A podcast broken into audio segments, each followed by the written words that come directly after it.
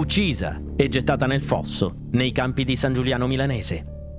Uscì il sabato per andare a fare la spesa, la ritrovarono morta tra i campi di San Giuliano Milanese la domenica.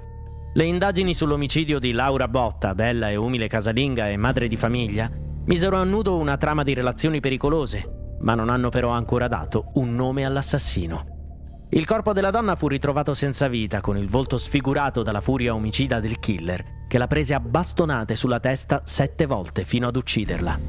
Il corpo vestito giaceva rannicchiato in una roggia in cui scorreva l'acqua e a riconoscerlo fu Lorenzo Cassago, marito della vittima. Le indagini fecero emergere importanti intrighi amorosi. La donna intratteneva infatti un'altra relazione con il marito di una sua amica.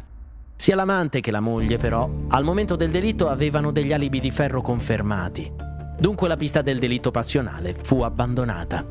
Il caso rimase così irrisolto, senza un colpevole e senza un movente. Di sicuro rimasero solo alcuni dettagli sulle ultime ore di vita di Laura.